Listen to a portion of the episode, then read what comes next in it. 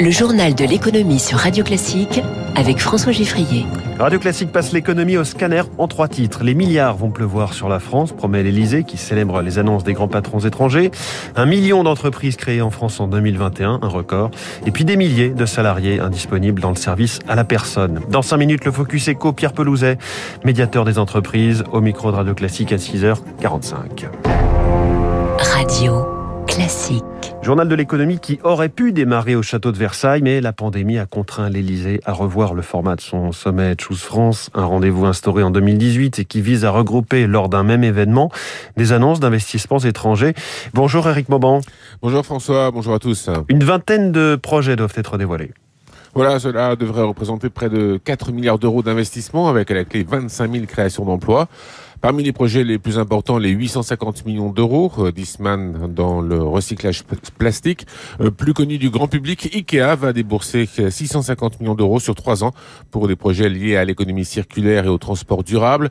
Et puis Emmanuel Macron se rendra aujourd'hui sur un site de BASF situé dans le Haut-Rhin. Il annoncera la création d'une nouvelle unité de production d'un composant du nylon.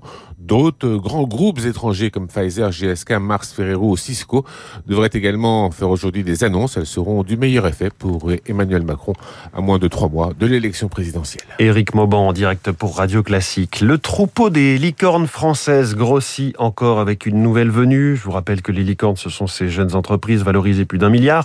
La dernière s'appelle Exotech. Elle conçoit des robots industriels destinés à la préparation de commandes. David Barou y reviendra en détail dans son décryptage à 8h-5. Start-up ou pas, un peu moins d'1 million d'entreprises ont été créées en France sur les 11 premiers mois de l'année 2021. C'est un record, même si 2020 avait freiné les créations, il y a donc peut-être un effet rattrapage. Pour autant, l'esprit entrepreneurial prend de l'ampleur en France, comme nous le rappelle Philippe Mutrici, directeur des études de BPI France.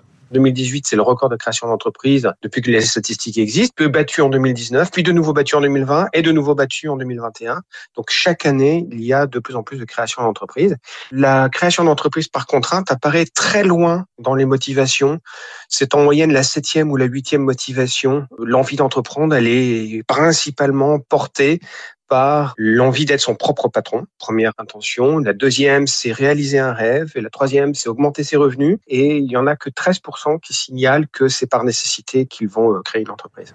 Voilà pour ces chiffres de création d'entreprises en 2021. Ce sera finalement 500 euros d'amende par salarié si les entreprises ne respectent pas les consignes sur le télétravail. 500 au lieu des 1000 euros prévus initialement. Le gouvernement a décidé de baisser la sanction administrative. Bon, dans les faits, les chiffres stagnent. Le recours au télétravail n'est pas massif. On l'a vu avec un sondage du ministère du Travail la semaine dernière. Malgré cette obligation instaurée le 3 janvier. Voter cette sanction, en tout cas plus de 2 semaines après l'application de la mesure, c'est assez ubuesque selon Valérie Labattu de la CGT-TEFP qui représente une majorité d'agents de contrôle de l'inspection du travail. C'est quasiment impossible d'imposer la mise en œuvre du télétravail en entreprise pour la simple et bonne raison que les outils juridiques à disposition sont insuffisants et mettre en œuvre des amendes administratives ne résoudra pas cette difficulté. Car la question du télétravail en réalité est complètement liée au pouvoir d'organisation qui est en quelque sorte le précaré de l'employeur. Et deuxièmement, il s'agit d'un dispositif qui est extrêmement long à mettre en œuvre, qui prendra nécessairement au mieux plusieurs semaines, voire plusieurs mois, qui nécessite de la part des inspecteurs du travail de rédiger plusieurs rapports. Les employeurs ne mettent pas en œuvre massivement le télétravail. Ça montre qu'effectivement, les employeurs ne semblent pas dupes des effets d'annonce du gouvernement.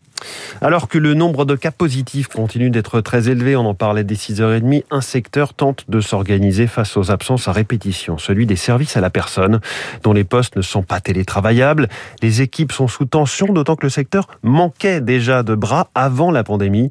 Émilie Vallès s'est allée pour Radio Classique dans les Yvelines à Saint-Cyr-l'École dans une antenne du réseau associatif ADMR qui compte 94 000 salariés. Sur les 13 salariés de cette structure des Yvelines, jusqu'à 8 étaient absentes la semaine dernière. Du coup, Marie-Claude, auxiliaire de vie, doit prendre le relais et multiplie les interventions auprès des personnes âgées ou en situation de handicap. Ça rajoute du travail, forcément, 3 à 4 personnes supplémentaires sur un planning. Ce qui est lourd, parce que souvent, en tant qu'auxiliaire de vie, on a beaucoup de transferts, d'aide à la toilette, de mobilisation de personnes. Mais il faut y aller, ces personnes nous attendent. La plupart, elles ont que nous dans la journée. Malgré tout, certaines missions doivent être décalées, voire même annulées, comme le ménage pour cette dame de 86 ans. Bonjour, ici Mélanie Le Breton de l'ADMR. Malheureusement, je suis obligée d'annuler l'intervention de mardi. Ça sera exceptionnel. On est obligé de prioriser et de se concentrer sur les actes essentiels, se désole Manel Selamy, responsable de secteur pour l'ADMR. On fait juste l'aide à la toilette et l'aide à la toilette rapide. Sur une intervention habituellement où on faisait 1 heure, aujourd'hui on réduit à 45 minutes ou à 30 minutes pour pouvoir laver tous nos bénéficiaires. Pareil, c'est plus des repas comme on préparait avant, c'est des plats rapides. Et la situation est aggravée par un manque structurel de personnel. On est en manque de personnel depuis 2 ans. Et là, c'est de pire en pire. Le métier n'attire plus. On n'arrive pas à embaucher. Donc on remplace avec l'effectif qu'on a. Ce qui fait craindre à cette responsable un épuisement, voire un burn-out pour son personnel.